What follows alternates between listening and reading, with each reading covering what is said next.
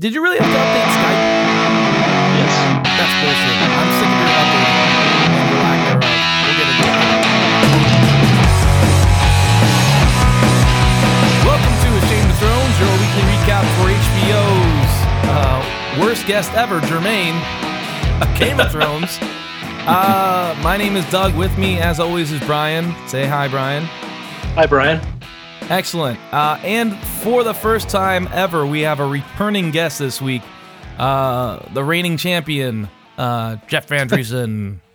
What did I what did I win? Who did I who did I champion? I think you actually lost by appearing a second time. on Yeah. podcast. That's one way to put it. Thank you for having me back. Uh, thank you for being here. Um, you provided a level of insight and uh, sophistication that this podcast has sorely uh, lacked. Um, so we appreciate you coming back. Um, Oh, go on, please. Tell me more. all right, yeah. And before we get into it, let's let's do plugs. How is the um, how is your podcast, Greater Boston, progressing? Uh, it's doing good. Um, we just finished our first season. Um, everybody, feel free to check it out. It's on all the podcatcher apps, and our website's greaterbostonshow.com. And we're currently in pre-production for season two, which will probably come out early 2017. Okay, that was my it's gonna be my my next question. When was season two premiering? oh, sorry. No, I, I thought season one was crazy. I couldn't believe he was dead the whole time. Just what the hell, man? He was. It's literally true. how He many how many episodes did you guys how many episodes you guys get up to? Uh, we did 12. Oh, Yeah, we're trying to do 12 a season.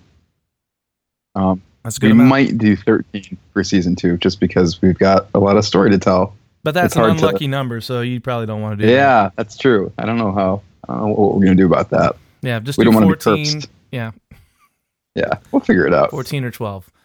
All right, so Yeah. this week we are reviewing um, season 1 episode 7, You Win or You Die. It really sounds like a James Bond title, I think, or uh, you know, something I I don't know. It is where we get the titular line later in this episode uh, in the Game of Thrones, You Win or You Die. So, um, I guess that's kind of cool. Um, I, I always thought the, the, the title of it, uh, the Game of Thrones, was kind of stupid. it is. Yeah. Yeah. For the for the it'd be it would be interesting if they named each season kind of based on the books.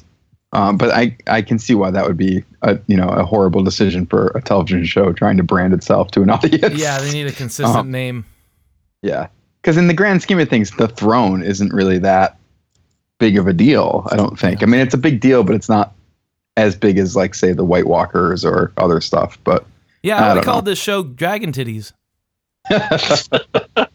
Tits and Dragons, as Ian Yeah, McShane there said. Like, yeah.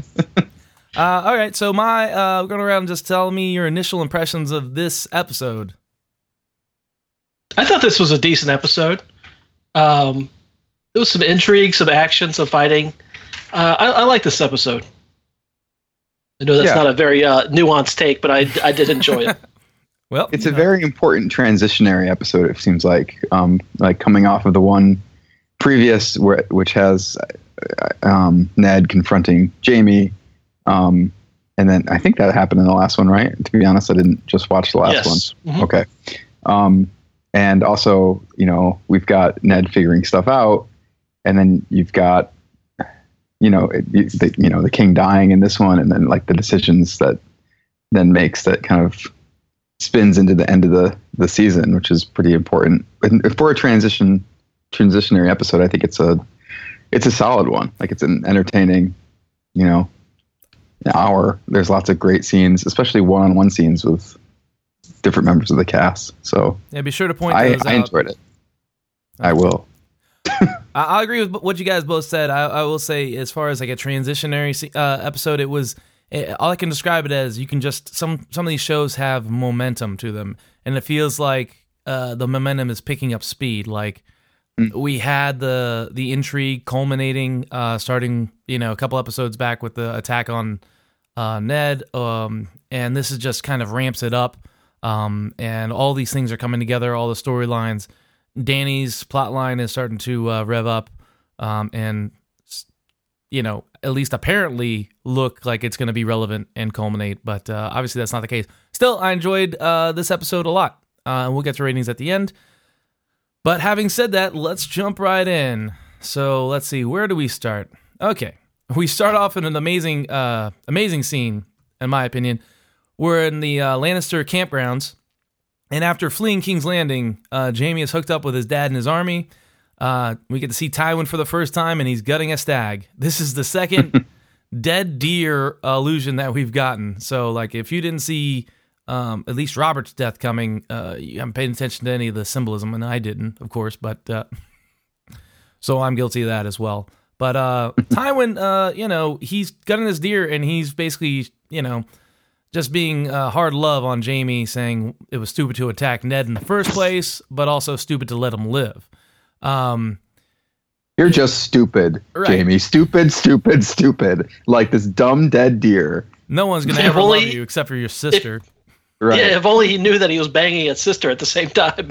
if he was disappointed before. Jesus. That's stupid too. Yeah. Yeah. All right, so uh, Does he, wait, this is a good question. Does he? Do you think he knows? Does he suspect that that's happening? in in the he's not an idiot. Well, in the show, we actually get the confrontation where Cersei uh, confronts Tywin right before he dies. Oh, that's right. That's Uh, right. We never get that in the book.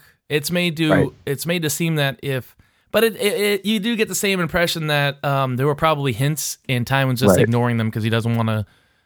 He can't mentally deal Yeah, with that the consequences of what that means. Right.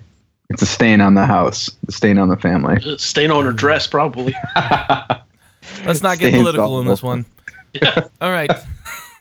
so uh yeah, so he says that Jamie cares too much about what other people think. Um, you know, and it's holding him back from being a complete monster, I guess, like Tywin. Um but uh Tywin uh, grudgingly gives Jamie command of half the Lannister forces to uh, rescue Tyrion and punish Cat for kidnapping him. Um, and Jamie questions why he cares so much about his son. He says it he doesn't care about his son. He cares about the family name. Basically, Tywin believes in legacy and immortality through the family name, and that's what's important to him. And that's what allows him to act like a you know psychopath or sociopath. Uh, he does everything for the good of the house or the name. Um, there's not much else that I have on this, but besides the fact I fucking forgot how much I missed Charles Dance as Tywin. Uh, Yeah, he's so yeah, he's good. awesome. isn't he? I, I could have a whole spin-off show just about him, honestly. just just freaking cutting up like like stags. Like I'd be fine with that. It's like I'm just, hooking up with prostitutes. you prostitutes. know, cooking with cook, cooking with Tywin. Like this week, we're just cutting up another stag. like, he's really entertaining. He is. He, And he, he just brings gravity, and you're like, holy shit, this is a real actor. I mean, Yeah, that's the he, way I felt. He, ele- he elevates everybody he's with, like always too.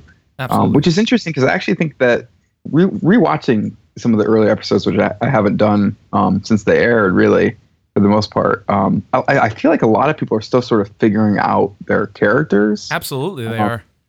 and especially Littlefinger and um, and actually Jamie. I thought in this scene, especially, he seemed a little. I don't know. Maybe it was because Dance is so good and Dan, his character's kind of putting him in his place, but he, he just felt just a slight bit off based based on where I know he's kind of going and and how and I think the actor is good. I, I have problems with the character later on. Um, Yeah. He just didn't quite seem. I, it's probably an acting decision, like Yeah, not he playing didn't. it. Yeah, he didn't have any presence. Like it was just all Yeah. Charles Dance, like in the scene. He scene. barely has anything to do. He just kind of stands there and takes it. It's just like, all right. But I guess that fits the scene. So it does fit in that's what- his scene, but you're right. He has no like. There's no Jamie spin on that. That could have been anybody. I mean, or there's no like kind of like character traits built into that performance. It's just kind of like just uh, a son being dressed down by his dad. Uh, right. Uh, yeah, he throws off. He throws off. Um, Tyrion or Tywin throws off some great lines in this scene too. Uh, he has the uh, the line doesn't consider himself the opinions of sheep, which is incredible. Uh, you know, he tells Jamie, "I need you to become the man that you were supposed to be." He calls Jamie. Uh, he squandered all of his gifts for to be a glorified guard for two kings. I mean, he really roasts Jamie in this scene. My favorite part is when Jamie does try to fight back just a little bit. Yeah, And thro- throws, down. yeah, throws his words in his back, his face. He's like, "So the lion does," and before he can even finish it, Tywin's just like, "No, that is not an opinion. That is a fucking fact. right." Yeah. it's the best.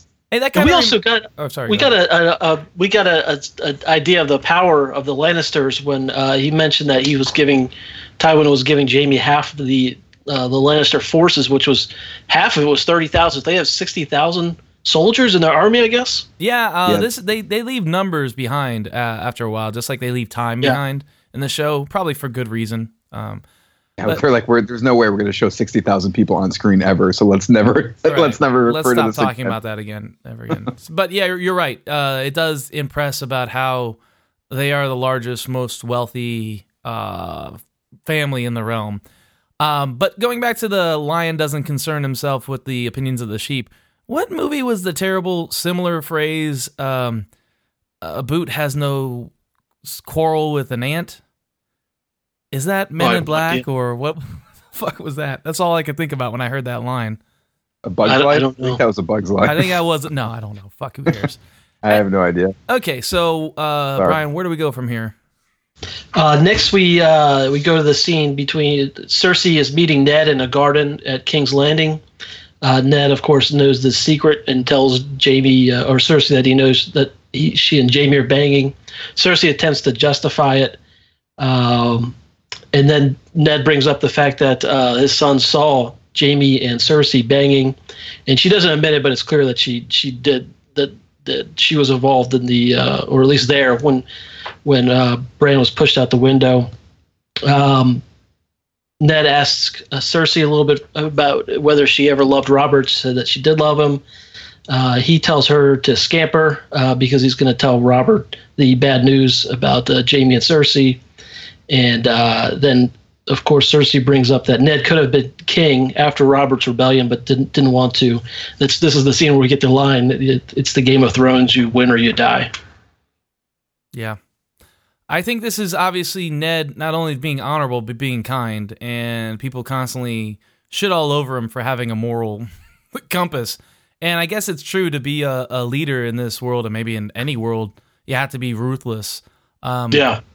But that should Which is you something I think he actually learns a bit in this scene. right. I- And rewatching it, it made me think like a decision he might make later um, might be slightly influenced by his conversation with Cersei. I agree. Um, But I, I, I agree, and we'll get to it. But I thought the same Okay. thing. He he's actually lear- learning, or I, I propose that Ned has been dishonorable in his life at several occasions when he thinks he's you know the, Been the honorable. means, yeah, the uh, ends justify the means kind of deal. Right.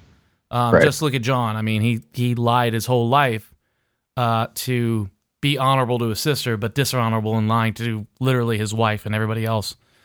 So, uh, but I thought the same thing.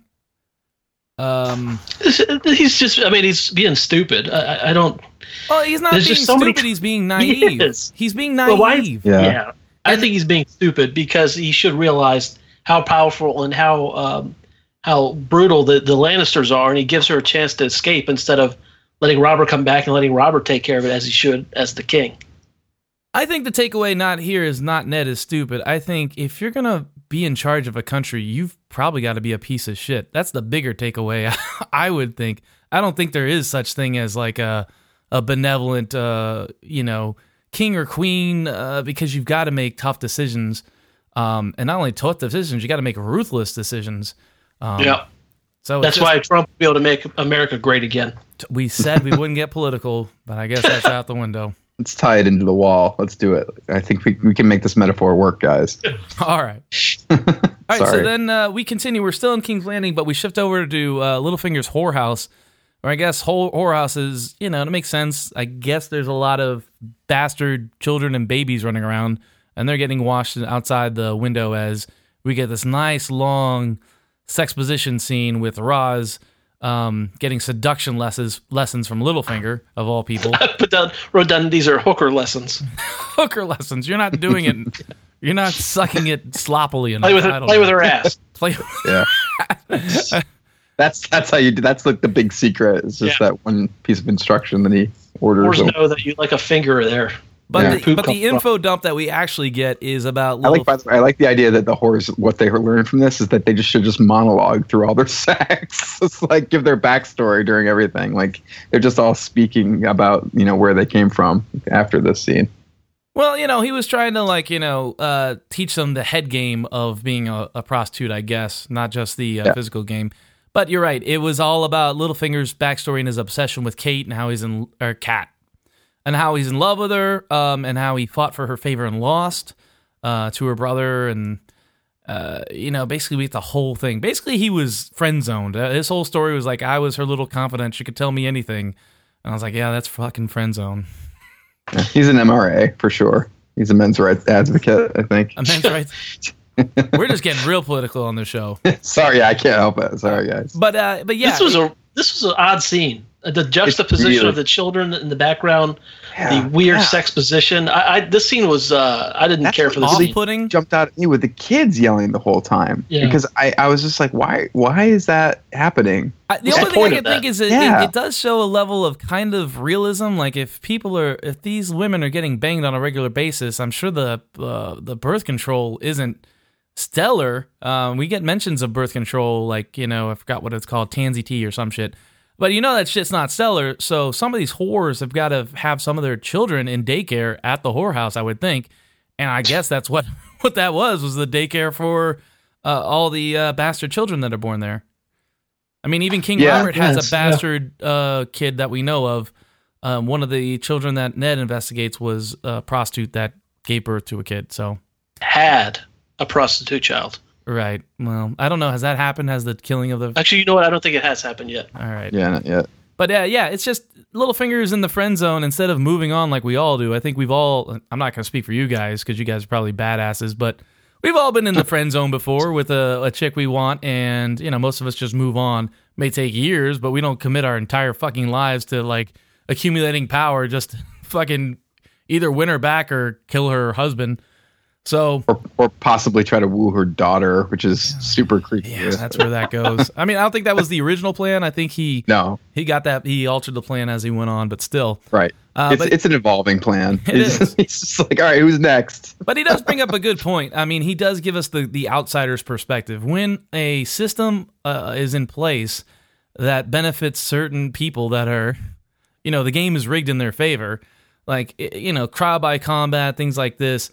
Uh, if you're like a weakling, sniveling dude, uh, you know, the rules don't work in your favor, so you've gotta you can't play by the rules, which is what he's basically saying. Um, so instead of fighting them, he's going to fuck them. He says. Uh, I guess that means fuck them over. Uh, not, I guess, not consensual. Or I don't know where the metaphor goes for him. uh, but um, but I I do. This is like where we get to see his background. Basically, he feels like an outsider, um, and he can't gain power and influence by playing by the rules. So he's gonna, you know, think outside the box, man. Yeah, I think we also get an idea of his ambition uh, to the towards the end of the scene. He says he wants everything there is, and I don't know that we knew that he was um, as as power hungry prior to this scene. And I think the scene was really I don't know if you guys saw this, it ended in a real weird way. Or Yes. at least when he said "wash yourselves, you're working tonight," and then he had like this just gives weird that smile and noise. yeah I what know. He's just like reflecting. He's just like, uh, Yeah, Yeah. I did a good job. Those those are some good Yeah. horrors. I trained right there. It's a really strange ending. I actually think the whole thing is. I think his performance is not quite right. he Yeah, I'm not definitely sure if doesn't know what he's. He hasn't found the character yet. He hasn't quite figured him out yet. And He's I, not. I- he's not in bane mode yet. Right. And I really like. I re- I like this actor a lot. He's been in lots of things I I I like. He's he's actually a standout. I think. Oh uh, God! Stop talking about the wire. on the show. No, on on this show, I think he's a standout. Um, but like, I think it's just, I think he might just be weirded out by this monologue. It's a tough monologue to deliver. There's all this character exposition, you know, given with this, you know, or training on top of it. Yeah. So it's just kind of a, it's just a strange kind of mixture of of crap. Um, and he does his best, but I don't know. So I, you're right. I mean, this is this is complete show invention right here. So like, this is a staple of uh D, the D and D uh, super douchebag brothers. Uh, uh, you know, having these sex position scenes. Um, so I think I think it's important, um, especially for a scene with Ned at the end too. So it makes. I mean, I understand why it's why it's here. Uh, I just don't know if it's if it's maybe the best way to to show right, it. Yeah. Okay. So let's let's do one of our uh, reoccurring um, segments that we don't bring up nearly enough. But let's try to make this better. How would you do an info dump where you have to set up Littlefinger's backstory without having this weird um, sex scene. Like it did, th- some of these pieces have been given to us prior to this scene. That's Um, true. Yeah, I mean, I think that you pro- probably could have put this together. if you right, but spent I think they brought with it the up again to reinforce what happens at the end. Yeah, So you have to Uh, I really it up like- again. Maybe it's just me, but I just I like when he just like hangs with Varys all the time. I think the two of them play off of each other really well. Right. I'm not sure how you would kind of have him kind of confessing this sort of like, you know, the little guy always loses. I believe in the stories, but the stories are wrong. It doesn't seem like he would really be telling Varys that. But maybe Varys would knew and would needle him, and there'd be some fun stuff there. That's maybe how I'd suggest kind of fixing it up. But I, I don't know. That might not work either. It, it might I would have- much. I would have had a third chick in there. There you go. Just bring the mountain. Play in. with the mountain both their asses. Or uh, uh, Podrick Payne. Or maybe he could have Yeah. just had like a number two guy. Like, doesn't he get like a number two guy, the gay guy that seduces Renly in uh, season three? Or, Oh yeah, So you could have had like guy. a number two, like kind of like an underling, and he could be going out checking out the, um, uh, you know, maybe his going through and just you know doing accounting or whatever, and have a very short conversation. Uh, I don't think we doesn't needed this seem- much. it doesn't seem very wise to be telling like This th- these- these random prostitutes that are new to the area. and The, and the like one literally just arrived from the city. yeah, and he knows Varys has like incredible resources. He has spies everywhere. So having just be like having him info dump. Yeah, you're the right. New, those new employees. doesn't those new seem employees, one of them could be owned and you know, uh, you know owned by Varys. Uh, Right. and one is, there. as we find out later, Rob. smart. right. Yeah, Roz eventually is employed by Varys. Oh, I right? forgot about So, that. Once again, it's a show invention. She is a show invention, so I, Yeah, I I'm It's like awesome. you, um, Jeff, and I didn't read or watch the show a second time. This this the first rewatch for me, so I'm yeah. just trying to put it all together. All right, uh, so where do we go now, Brian? You want to take this? Then we go to yeah, we go to Osha's carrying sticks at Winterfell. Uh, Theon walks in, uh, talks talks tough about Iron Islands a lot. She sasses him. She's a pretty funny character. Um, she's pretty tough. Of course, Theon prepares to bang the prisoner because he's a real fucking creep. eh, Despite what you and Jermaine said last week, um, the, the uh, Maester shows up and uh, breaks up the fun. Asks her what she was doing uh, south of the wall. She said she was trying to get south before the long uh, night, which is a, apparently their um, their synonym or the northern the wildlings term for the long winters. Um, said that she says that things that have been gone for thousands of years are, are back. They weren't dead; they were sleeping. Uh, they're not sleeping now. Yeah, there's not much to this scene. I, I did enjoy Professor McGonagall, um, you know, saying that she could take on. She dealt with rougher men than Theon. So, uh, No, it's not Professor McGonagall. uh, She's oh, uh, so Hermione Granger is Tonks. She's Tonks. whatever. Sorry.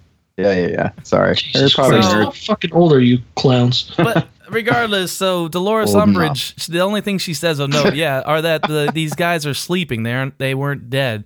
So, do you think they were just dormant, or do you think they were like like big bears, like cicadas? yeah, like cicadas. They go away for seven years and then they Yeah. swarm. Um, I don't know. I don't, I don't think that we really have any information to tell us why they the White Walkers disappeared. I think I heard on another podcast someone speculating that they were waiting until um, till a longer winter because that would be easier for them to attack humans when humans were running out of uh, supplies and, and all that sort of thing. But you would think that they would wait longer. It seems like they're attacking prior yeah, to the prior beginning of to Yeah. winter coming. So I'm not sure if that plan holds up. So I, I don't I don't really know, and I don't think that we do know. But uh, one thing else I wrote about this scene isn't this basically uh, indentured service or uh, form of slavery? Basically, she's having to do.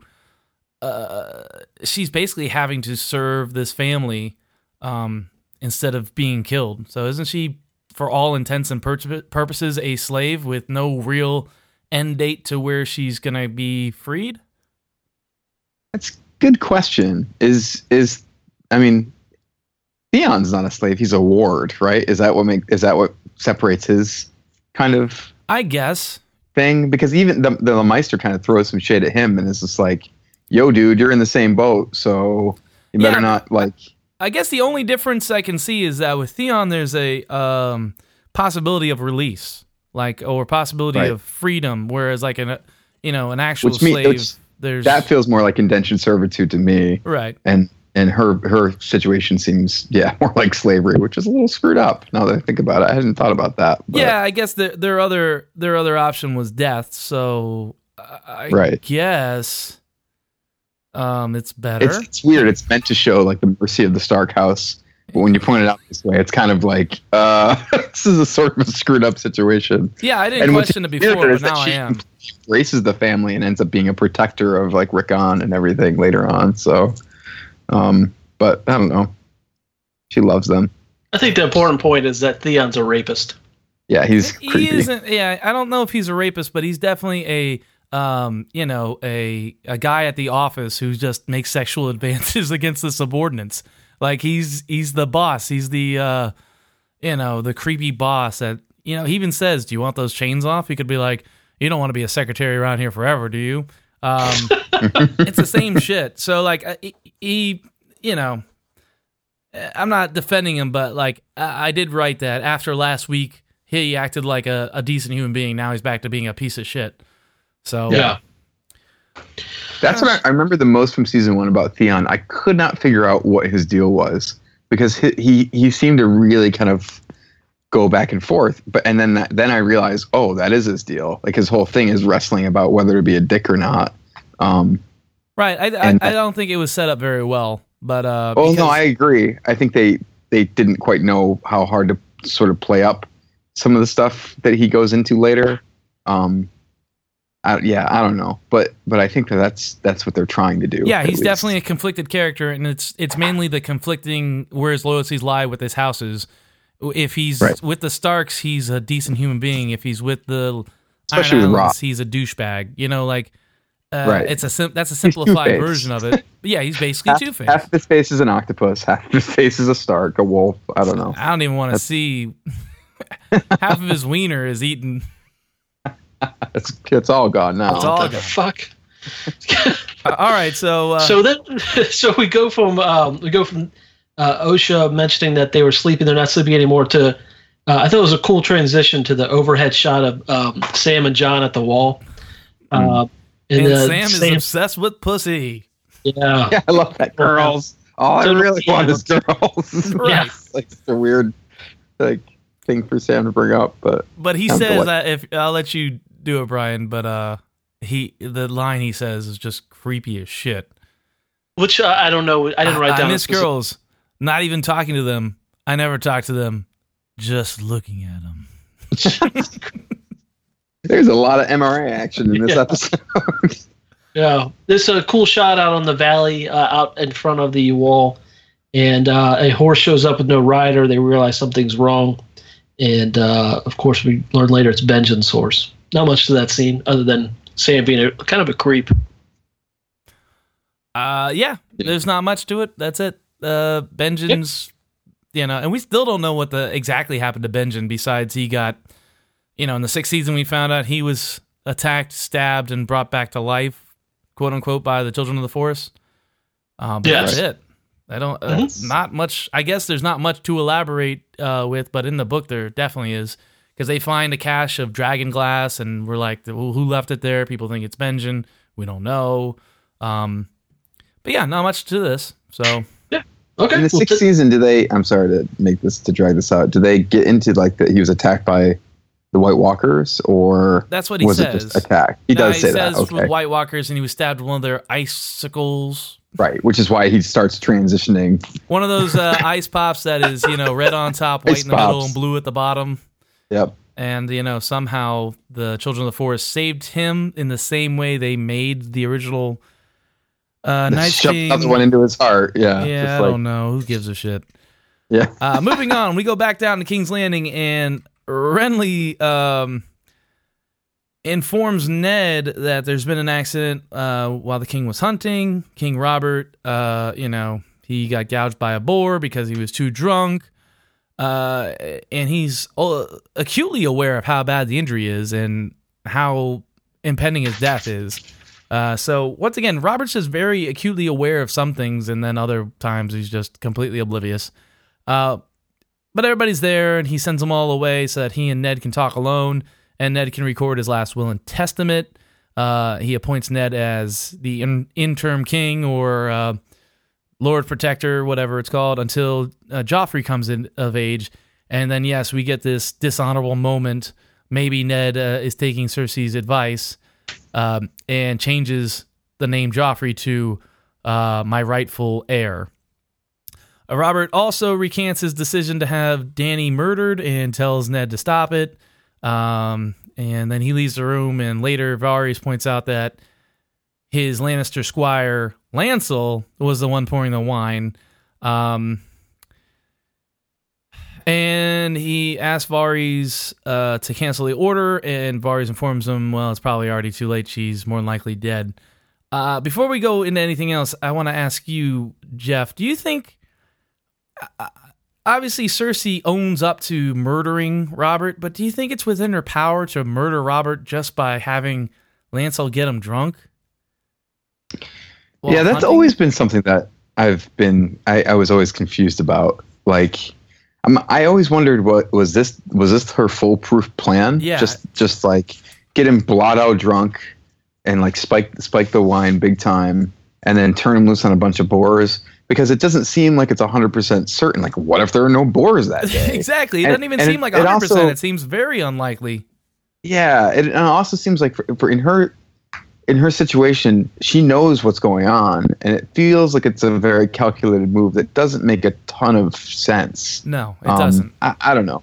Yeah, it's always been something that I've been like. Uh, yeah, that's that's my I, feeling as well. I don't. It always just didn't sit well with me, um, and it because it doesn't seem. Because there's too many variables. Robert, Sorry. Yeah, it's very unpredictable, but I do love the fact that Robert's killed by a pig, as he says, because I think that's sadly appropriate for him. Um, I don't know. And he has a. I like the actor that plays Robert. He has a nice speech as he dies. Yeah. Ryan, but anything that, to say about this uh, scene? Yeah, I wonder why uh, Ned didn't tell Robert about Cersei during this scene. I mean, unless he didn't want to send him, I guess, while he was dying. Yeah. Pissed off. Yeah, I but, think he's like, oh yeah, by the way, none of your kids are yours. What? Yeah, I don't. Let me get up. It. he really should have done that. I mean, in my opinion. Yeah, if that would have being honorable, quote yeah. unquote.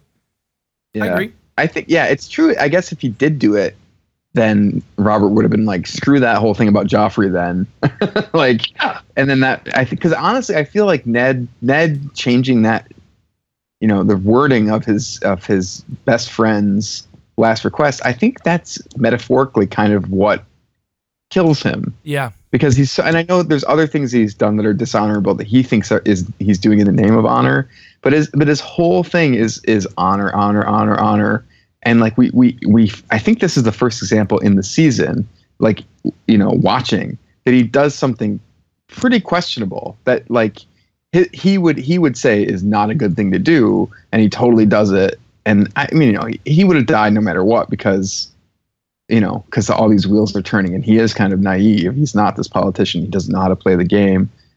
But I, I think, as a metaphor, it's supposed to be like you're you're always talking about doing the right thing, and here you are doing something that's pretty shady, man. And, I agree. And, it's it's yeah. God's will to have Ned pay right. for this uh, backsliding or the betrayal to his own moral compass.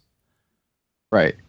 Uh, but he and even it, goes further later in an ensuing episode when he admits to being treasonous to try to right. save Sansa and Arya, and he that ends was up the getting killed anyway. That, that's the moment that I thought about. Like once once he gets killed, because it makes a lot of sense. Like you shouldn't you shouldn't like lie to say just to save your family. It's not like it seems like he would just like be like, no, this is bullshit the whole time. But this moment, I guess, jumped out at me more because the first time I watched the season, I didn't know he was going to die. Well, at um, least in that so, case, the where he saves Sansa and Arya is trying to. He it's the same thing with him saving Jon. He's telling a lie to sell, save his family, other right. save other people. Right. And this one, he's doing it for the uh, the, the, broad, realm. the greater, uh, whatever the the, the benefit good. of the realm or the greater yeah. good. Let's say. Yeah. Yeah, it's like the one instance of him being somewhat of a crooked politician, kind of, which he's not good at being.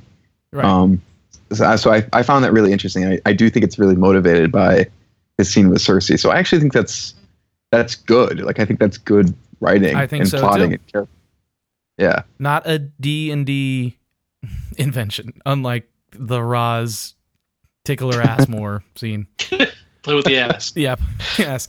But I, I did also want to ask whose fucking side is Varys on? Because once again, if we look back at it to Yes, where we are now, you. Varys is supporting Dany wholeheartedly, and he's even in this season in bed with Illyrio a couple episodes trying? earlier. and that- Illyrio's obviously uh Dany fan number one because he set her up with Khal Drogo at the beginning of the season in general. So I don't understand what Varys is doing here. And Varys' reaction seems very strange because it's, it's not even like he's concerned. He's Yeah. just like, oh no, she's dead. Like, too bad. And I'm happy about it. He seems like he's very much just like, nothing you can do about this.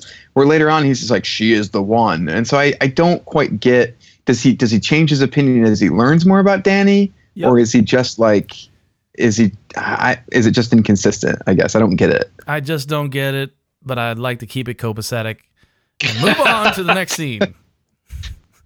So we go to uh, Horsey Town, and Dany's practicing her Dothraki and trying to convince Drogo that invading Westeros is a good idea, but he's not convinced.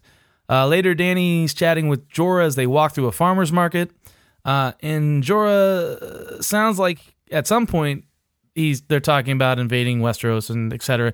And it sounds like he doesn't even believe the dragons were a real thing. Like he's saying, "I believe what's you know I see with my own two eyes," and then you know runs off to I guess check in with his spy masters very suspiciously as well. Uh, he's greeted by a small child or a little bird, one of ours little bird, and tells him that he can go home now, and delivers him a royal pardon. And I would think that's just strange to actually hand him a certificate that I can only imagine has a gold star on it. that says you can come back home. I don't know. Seems very incriminating piece of evidence. But regardless, moving on. Uh, the white, the white trash pregnant monster that is Dany wants to get shit faced at a wine tasting. Yeah. Probably shouldn't light up a light up a smoke right before. Oh, I'll try the finest weed. Um, but yeah, uh, Jorah recognizes the wine seller as a would-be assassin and interferes and exposes him. Um, I have all sorts of questions, but yeah, did did I mean Jorah obviously recognized this guy? He just had a feeling, right? He didn't. It wasn't in the Yeah. letter or anything. Well, I mean, he gets the letter and he's just like, "Oh, so it's all set, so she's gonna die," and so he he gets immediately suspicious. Um, it seems like they would they should probably give him the letter like After, after, yeah, that's exactly what I thought. Uh, they're like popping the champagne a little bit too early. You know what I mean? right. Well, Um, but he's, I guess they he's, done, don't he's already suspect done his part of it, though. That's I mean, true. hi- yeah, I don't know that he had. Yeah, even if the assassination attempt doesn't work, I think that he still gets credit for.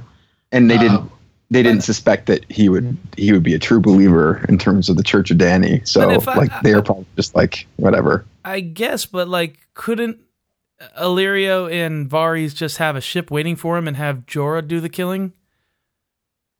Uh, uh, Well, I- it's true. eh, maybe. I mean, Jorah's been alone That with would- her on several occasions, and the guy wants to come home bad enough. You would think if he's willing to sell her out uh, and be part of complicit in an assassination attempt, why not just commit the murder himself? It's kind of tough though to sell freedom to someone who has to kill like the Dothraki bride around the Khal. You know what I mean? Like he well, probably it's what wouldn't it's what cops that. do when they have like a, a CI, right? they just keep pushing him and pushing him and pushing him because they're you know you're gonna either do this horrible thing or I'm gonna put your ass in jail. And I mean, what is Jorah gonna do? Be in, with the Dothraki for the rest of his life? Um, but obviously he you know he sides with Dany. He believes in her and because he's in love with her. Uh, it's not altruistic or anything. It's not like because she's a great leader. Um, I think he believes in her too, though. I mean, he's in love with her in a creepy way. We'll but, never know. uh, keep keeping the theme of the episode. You don't think he? You don't think he believes that she's the real deal? I do. I think he believes what he's letting himself believe because he's in love with her. Like, if she wasn't attractive, I don't think, you know, he'd Maybe at this maybe at this point, I these feel ideas. like by the end of the season, he's definitely like well, once yeah, has, after he once she sees has she dragons, has the freaking dragons. Yeah. yeah. right. I guess that's what I'm thinking. I'm I'm thinking kind of backwards there. Right. Um, but yeah, that you makes got to sense. pretend like you've never seen this show before. No, I'm just kidding. Okay, so now we're off to the wall, and it's commencement day for the uh, new recruits. Uh, Jon fully expects to uh, be named a ranger by the Sorting Hat, but is uh, let down when he but he gets out Hufflepuff. he gets Hufflepuff. You're in Hufflepuff, Jon Snow. I set him up, you knock him down. All right, so yeah, he's named a steward. Uh, you know the lamest. What are you fucking nerds talking about? Don't worry about it. Um, Okay. But but yeah, There's he's named. in Harry Potter too. Okay, like We're gonna be making all easy. sorts of Harry Potter allusions this episode. Uh, so he's named to the stewards, which he later calls the glorified maids. Uh, you know, to Pyp to the other and- yeah, stewards. Pyp and Sam, who were also named stewards. Um, and and he's like, "Fuck you guys, I'm going home." And he acts like he's gonna run off, and he gets a pep talk from uh, Sam, and even Rast is made a ranger. Uh, you know the uh, I guess the bad guy of the new recruits. Um, you guys know who Rast is? Oh yeah, super cool dude. He is. Yeah. He's pretty cool. He's a ranger. John Stewart. Or Yeah, I'm surprised Jermaine didn't like him. Yeah, sounds like a character he'd love. Uh, but Yeah. anyway, um, Jon's real emo about it, and Sam explains that. Uh, Real salty. What's what's that? He's real salty. real real salty. Yeah, I don't like that expression. Uh, but Sam explains that this is basically a glorified, uh, not a glorified, but it's actually an, uh, an apprenticeship, and that Jon's being groomed for command. Um, uh, and that's basically it. What Yeah, strikes me I- about this scene is how how big of a jerk Jon is here. He's a little bit of Um, Sansa in this scene. Yeah, just a little kind of like I'm better than this. It's like, dude, don't you get where you're at here? Like you're not in a privileged house anymore. Everybody's equal. You're just got to do what they tell you to do. Um, I mean, he has a point in that he's a great swordsman, but it, it's it's interesting. It kind of makes Sam. It's it's. I think it's the first time in the show where I started to like Sam because Sam was just more insightful and was like, "No, dummy, don't you see what they're doing? Like they're- this is this is a good thing." Um, What what was the the weird thing was when Pyp told the story about uh, how he uh, Lord tried to grab his wing after singing, and Right. Sam asks him to sing a song and just kind of stares at him. Yeah, that's that's when my my respect for Sam actually diminished. I Because could it tell was he was just a being weird- sincere. Yeah, I thought What- he was what- fucking with him, but he did have this look of dumb sincerity on his face. So uh, Like, I actually guess want to he hear a song right now in the middle of the barn that we're hanging out in. I being- Hey, there's no I don't know. entertainment back then.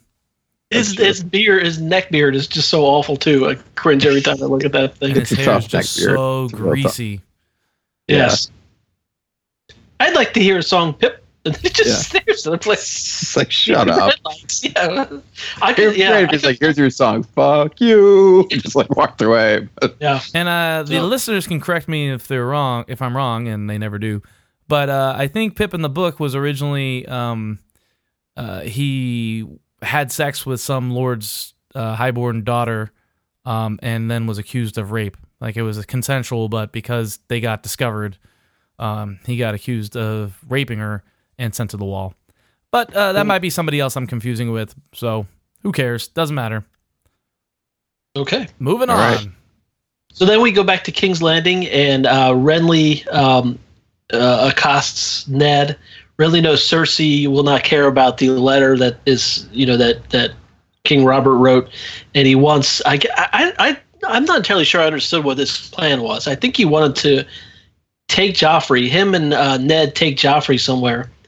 Was somehow Renly became the king? He jumped Stannis. Uh, Yeah, it seems like the, the plan was very confused. Like his initial Yeah. plan is just like, okay, capture Joffrey. Well, what about Cersei? Well, uh, uh, yeah, what about Cersei? Like you can't really dispose of her. Um, Yeah. And you have to pretend that if you're going to control Joffrey, which it seems like that was his original plan, just control Joffrey, separate him from his mother, and rule through him.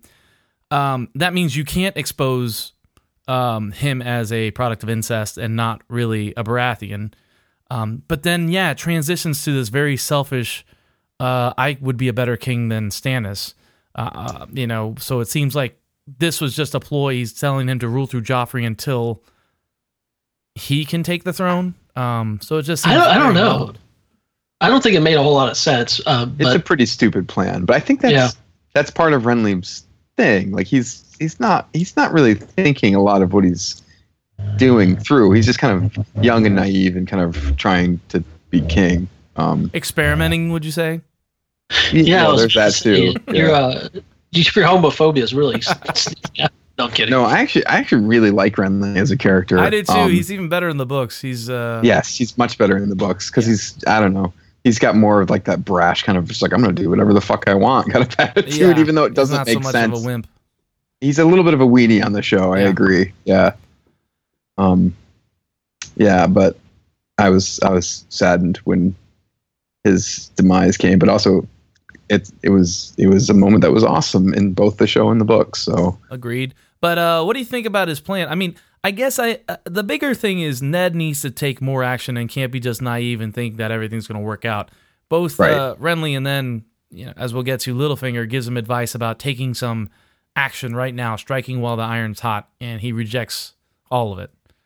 Um, yeah, the plan the plan is dumb. I think the the biggest part of the plan is just sh- like sowing the seeds of like two things. As you say, showing Ned, hey, this isn't going to be as simple as you just sort of doing what you want. Like people want this position, they're going to fight for it. It's going to be ugly. right. and it also sets up the fact that Renly is like a is going to be a player in this a little bit more than what we've seen before. Like we've seen his the wheels spinning in that direction a little bit, um, but this this is now confirming like uh, you know I am I'm going for this even though it doesn't make any sense for me to be next in line.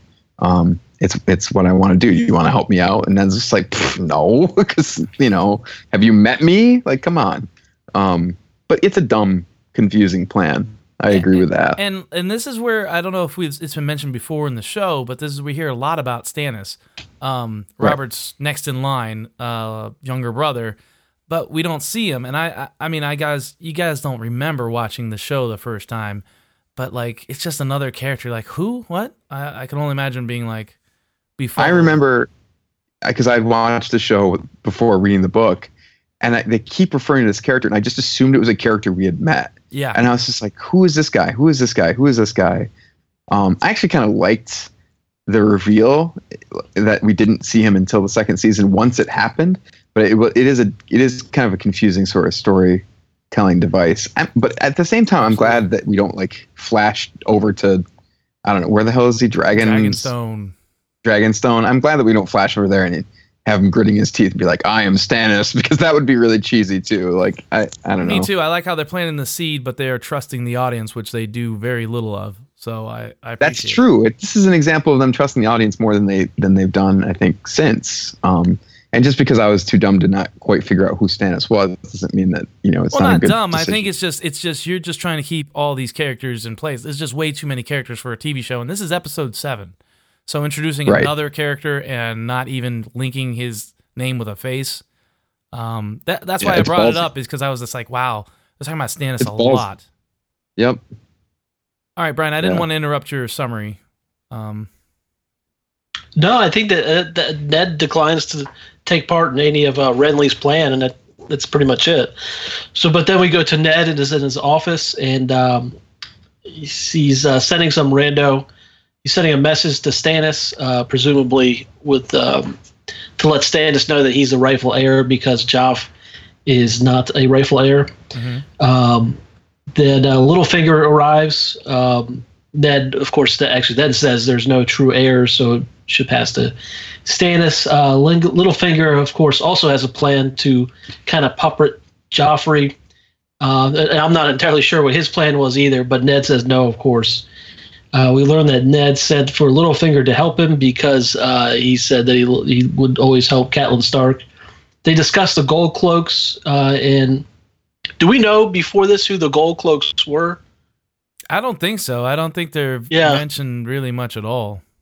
So what what, Yeah. what what's why don't you explain what the gold cloaks are, Doug? They're basically the policemen of King's Landing. Okay. They're the And civil, so- civil armed force, you know, enforcing the, the laws. That's it. And so Littlefinger actually, as the master of coins, is pays the little the gold cloaks, and it seems like he he's going to have the gold cloaks back up Ned because they both realize that there's a confrontation coming when Ned goes to um, confront, or at, at some point is going to confront Cersei with the fact that Joffrey is not the rightful heir. Right. Right. Uh, I think the only interesting thing that we can point out is that uh, Littlefinger mentions the same thing. He's like, we can rule through Joffrey, and if it doesn't work out, uh, we'll just put Renly on the throne. What? It's, once again, it's Yeah. just a weird expose him. Like they just keep making this jump from if Joffrey doesn't work out, not just get rid of him and then rule through Tommen. Uh, it's l- expose him as an incest baby and let Renly rule, which just seems like a crazy jump. Um, Yeah. but it seems like I think they're I on the think same page. sets up the fact that they're all just like, we really don't want Stannis to be king. right. like I think, right. part of it. Anybody but Um, Stannis, right? yeah, Espe- and especially It's for like these this dudes. election, if you know what I mean. Uh, yeah, anybody but Stannis. um, not to get political again, uh, which is kind of great because it, for especially these guys, like the, the manipulative folks, like they really don't want Stannis because he just he wouldn't even have a council. He'd be like, "Why do I need one?" Well, he's I- like I make Ned, only more of a dick about it. Like, oh, he's, like Ned on crack. Right. Like he is like Uber Ned. Like Ned, Yeah. but effective. right, right, right, effective, and uh, he's not going to stand for it. right. He doesn't have any mercy either. He'll just like you know. Yeah. Burn his goddamn daughter. Yeah. Oh God, I hated that so much. Yep. Let's not get into that. Don't have me on that episode. It's You pretty guys will rough shit. that. Yeah. Yeah.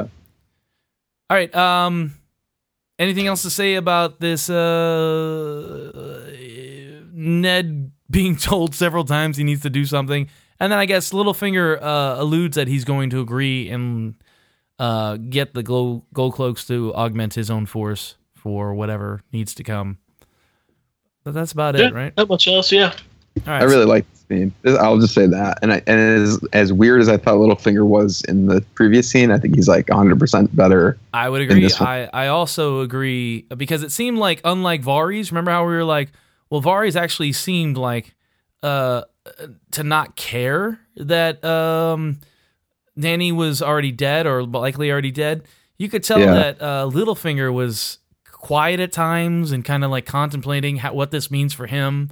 Um, He's thinking. Yeah. Right. He's he's like his plans in motion. and it, right. it, it was just better acted or it just it lets you think that he had more things going on or he was uh, i don't know he just had more depth and i i agree with you 100% i think this scene was pretty good because of the performances yeah.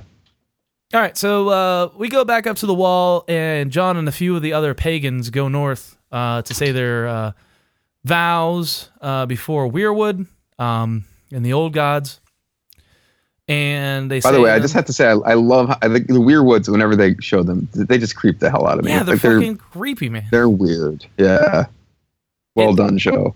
it's just yeah and it's it's just this like our heroes because like the seven are very are i guess more similar to what we would refer to or what we're used to in western civilization of uh you know anamorphic deities like you know god Yeah. is a dude with a beard and the seven are like seven human beings almost uh but these northern gods these uh they're like the trees you know The old gods. yeah, the they, old gods They worship the trees. they worship the trees and the, the trees are watching them so they carved eyes and faces into them uh, because the tree the gods are actually you know these green seers uh, like Bran's going to become like uh, the three-eyed raven is so uh, it's just interesting Mhm.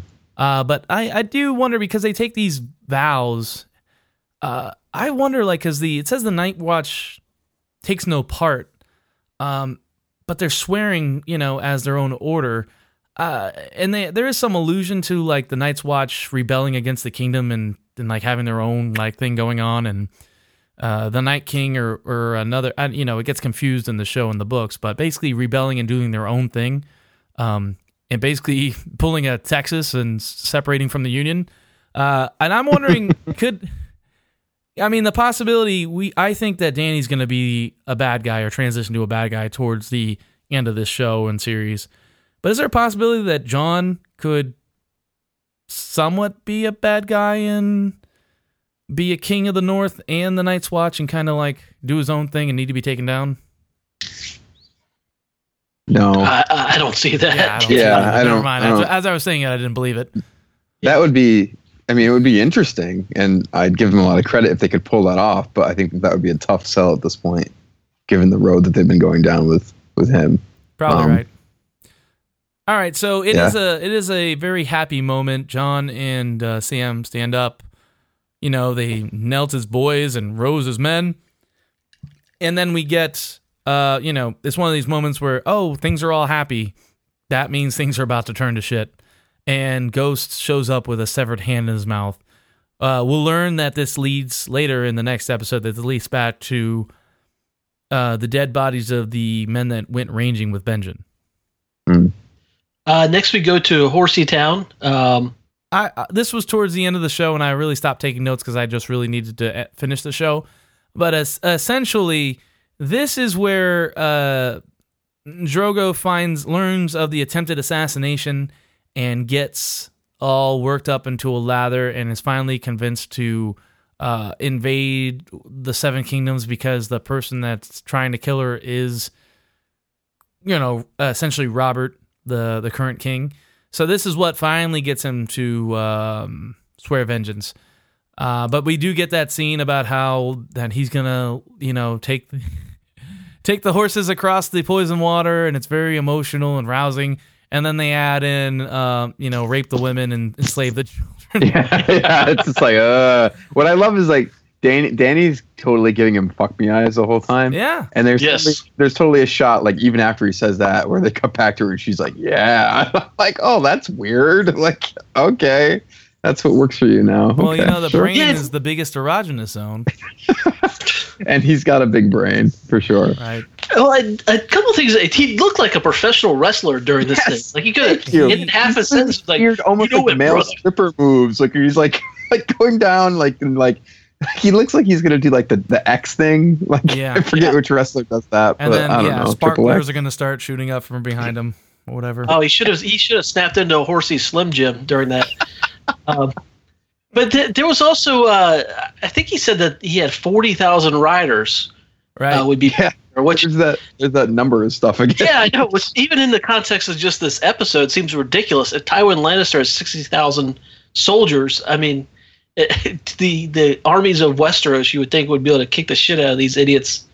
I mean, just imagine um, the Dothraki screamers uh, going against longbows. I think they'd be murdered pretty easily. But I don't know. Right, and I remember hearing hundred thousand, but I, I can't remember at what point we hear hundred thousand. Whether it's uh, Drogo's little Khalasar, which is only one of many, or now in season six where Dany has all the Dothraki. Yeah, I remember. Well, I remember the phrase something like, "What about with a hundred thousand Right, I remember that as well. I don't remember the context of it. Me Maybe neither. I think it was probably somebody over in Westeros arguing about whether they'd be dangerous or not. But Oh, it was probably um, King Robert talking to either Cersei or um, Ned. Remember, he's he mentioned it several times, which was his argument for murdering Dany, which I still don't think was a terrible move on his part. Yeah. Mm. So then we see the uh, naked man, the guy who attempted to poison Dany uh, behind uh, Khal Drogo's horsey gang. Uh, apparently, that's how they kill uh, and certain people. I don't know if it's uh, poisoners or uh, attempted uh, regicide or uh, why how you end up uh, receiving that treatment, but it doesn't look fun. Uh, not much to that scene. Pretty quick cut there. Right. Yeah. It's just showing the aftermath of of what happened, I guess. Yeah. So then we uh, have we go back to King's Landing, and um, there's some random guy runs up to uh, Ned, says that he's uh, re- that his presence is requested by King Joffrey because Robert has finally kicked off. Um, Littlefinger tells Ned that the City Watch is in in, in Stark's command, and then we also learn that Renly has already fled um, King's Landing at that point. Right. And then so we go into the throne room, and uh, Joffrey wants to be knighted within or kinged within the fortnight. Uh, Ned hands the letter that Robert signed to Selmy, who reads the reads the letter, saying that uh, Ned is going to be the regent, the Lord Regent, until Joffrey or until his rightful heir comes of age. Cersei uh, rips it up, uh, tells him to eat shit, uh, tells him to actually bend the knee. There's a bit of a showdown between the sides, and then it's apparently the Gold Cloaks turn on that. Although I, I don't know that it's entirely clear in the show that unless you knew what was going on, I'm not entirely sure that you knew who was who in the scene. Mhm. Right. You know, um, but then Littlefinger slips in and puts his, the knife to Ned's throat. Um, where he came from or why he's in the middle of all those people, I'm, I'm not entirely sure. But that's when it becomes clear that uh, the whoever Ned thought was supposed to support him is not supporting him. Yeah. Um, so I remember reading the books and uh, the first time, and Ned's death, ultimate death, didn't come as a huge shock to me because he, I thought he died in this scene. And I'm gonna read the last uh, paragraph. No, that's that's yeah, that's true because it's one of those Martin's things where it makes you think that they're gonna kill Ned off, kind of like Right. he And likes to he likes to end his chapters. It's like, does he die? Right, Like that who kind of stuff. To be cont- I mean, he was a big fan of comic books, you know, so and Yeah. TV shows. He's a TV show writer, so makes sense. But uh, the the last paragraph is very quick. Is as his men died around him, Littlefinger slid Ned's dagger from its sheath and shoved it up under his chin. He smiled apologetically and said, "I did warn you not to trust me, you know." So I thought when he shoved it up under his chin, I thought like He like shoved it into shoved his it into his chin, like Right. murdered him. Um, Yeah. But obviously, you know, that didn't happen. He he lives at least for another uh, little while. So uh, it wasn't that big of a shock to me. And in the show, I guess, you know, it's made abundantly clear that he's just putting a knife to his throat. yeah. But uh, yeah, uh, so Littlefinger turns on him. I mean, this is Littlefinger showing his cards, um, I guess, and siding with the Lannisters. I, I think he would have sided. Do you think he would have sided with Ned if Ned would have made the right choices to get him in power and gone along with his plans? Or do you think he was ultimately going to betray him the entire time? I think he was going to betray him because the Lannisters are so powerful. Um, so I think no matter what, he was he was going to he was going to do what he's going to do. I think he also knew there was no way that Ned would ever go for his plan, and he's basically saying that to sort of prove the point that you don't have what it takes to do this kind of stuff. Um, I, I don't know, maybe not, but No, um, I, 'cause I, I- I'd like to agree with you. I think it doesn't Yeah. seem like you know. It seemed like he was playing them the entire time. Like he's Right. like, "I'm going to tell you all this thing, all these things that would save your life, and you're still not going to. you're still going to be like, nope, because I know Right. you. because I, know, you better, than you know yourself. kind of shit. Yeah, Thanks. Yeah, you owe me a coke, or I owe you a coke, whatever. How that works. yeah. Cokes all around. Cokes all around. So uh, that's the end of the episode. Uh, yeah, I thought it was a pretty uh, well done episode.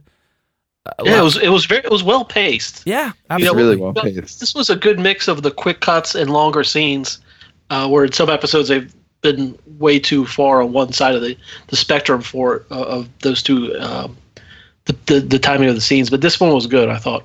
I agree. And It's it- amazing what. sorry, oh, go ahead. sorry, go ahead. Thanks again. Yeah, Uh, really. You go ahead. Coke neutralized. It's like Um, you guys are finishing each other's sandwiches.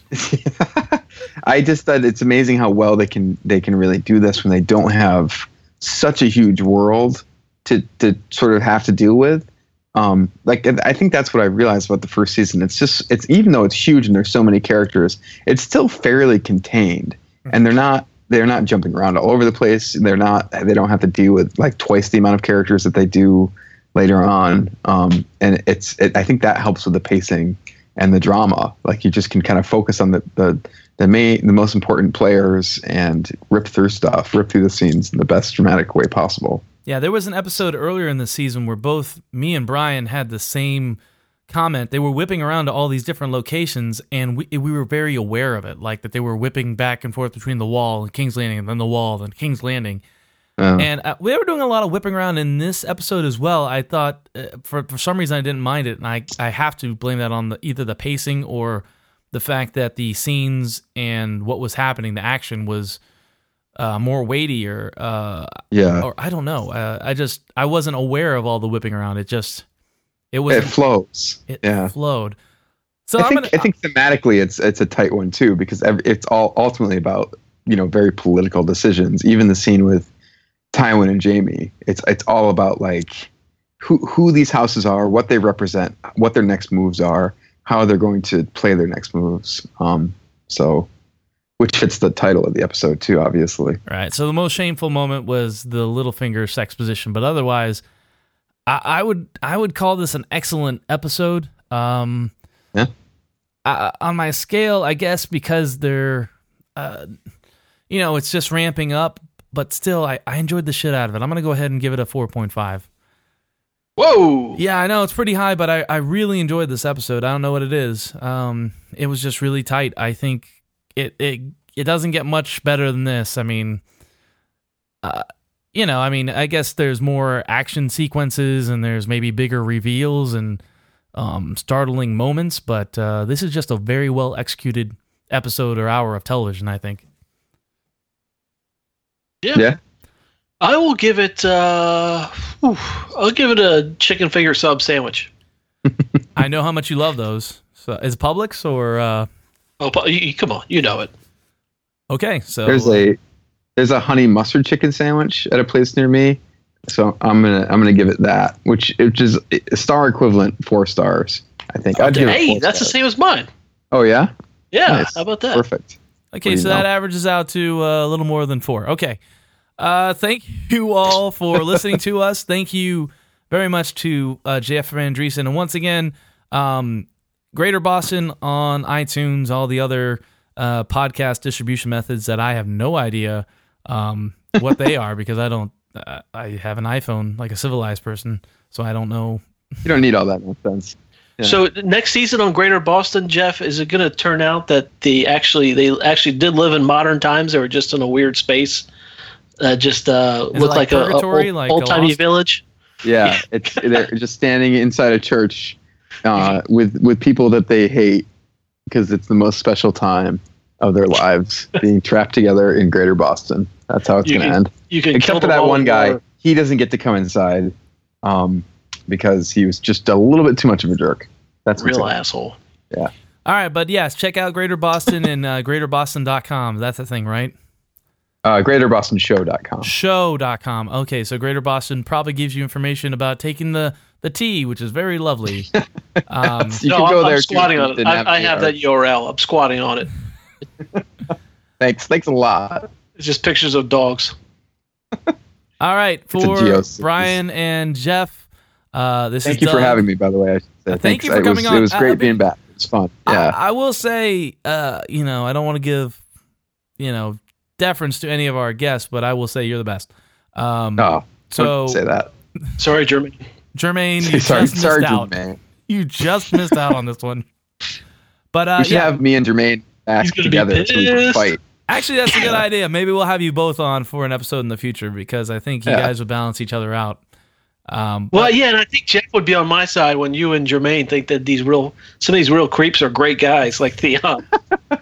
Yeah, it's a very yeah, good he, point. has some, he has some good points. yeah, All right, so he thought uh, this.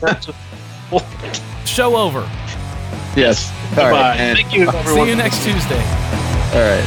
Thanks, guys. Later.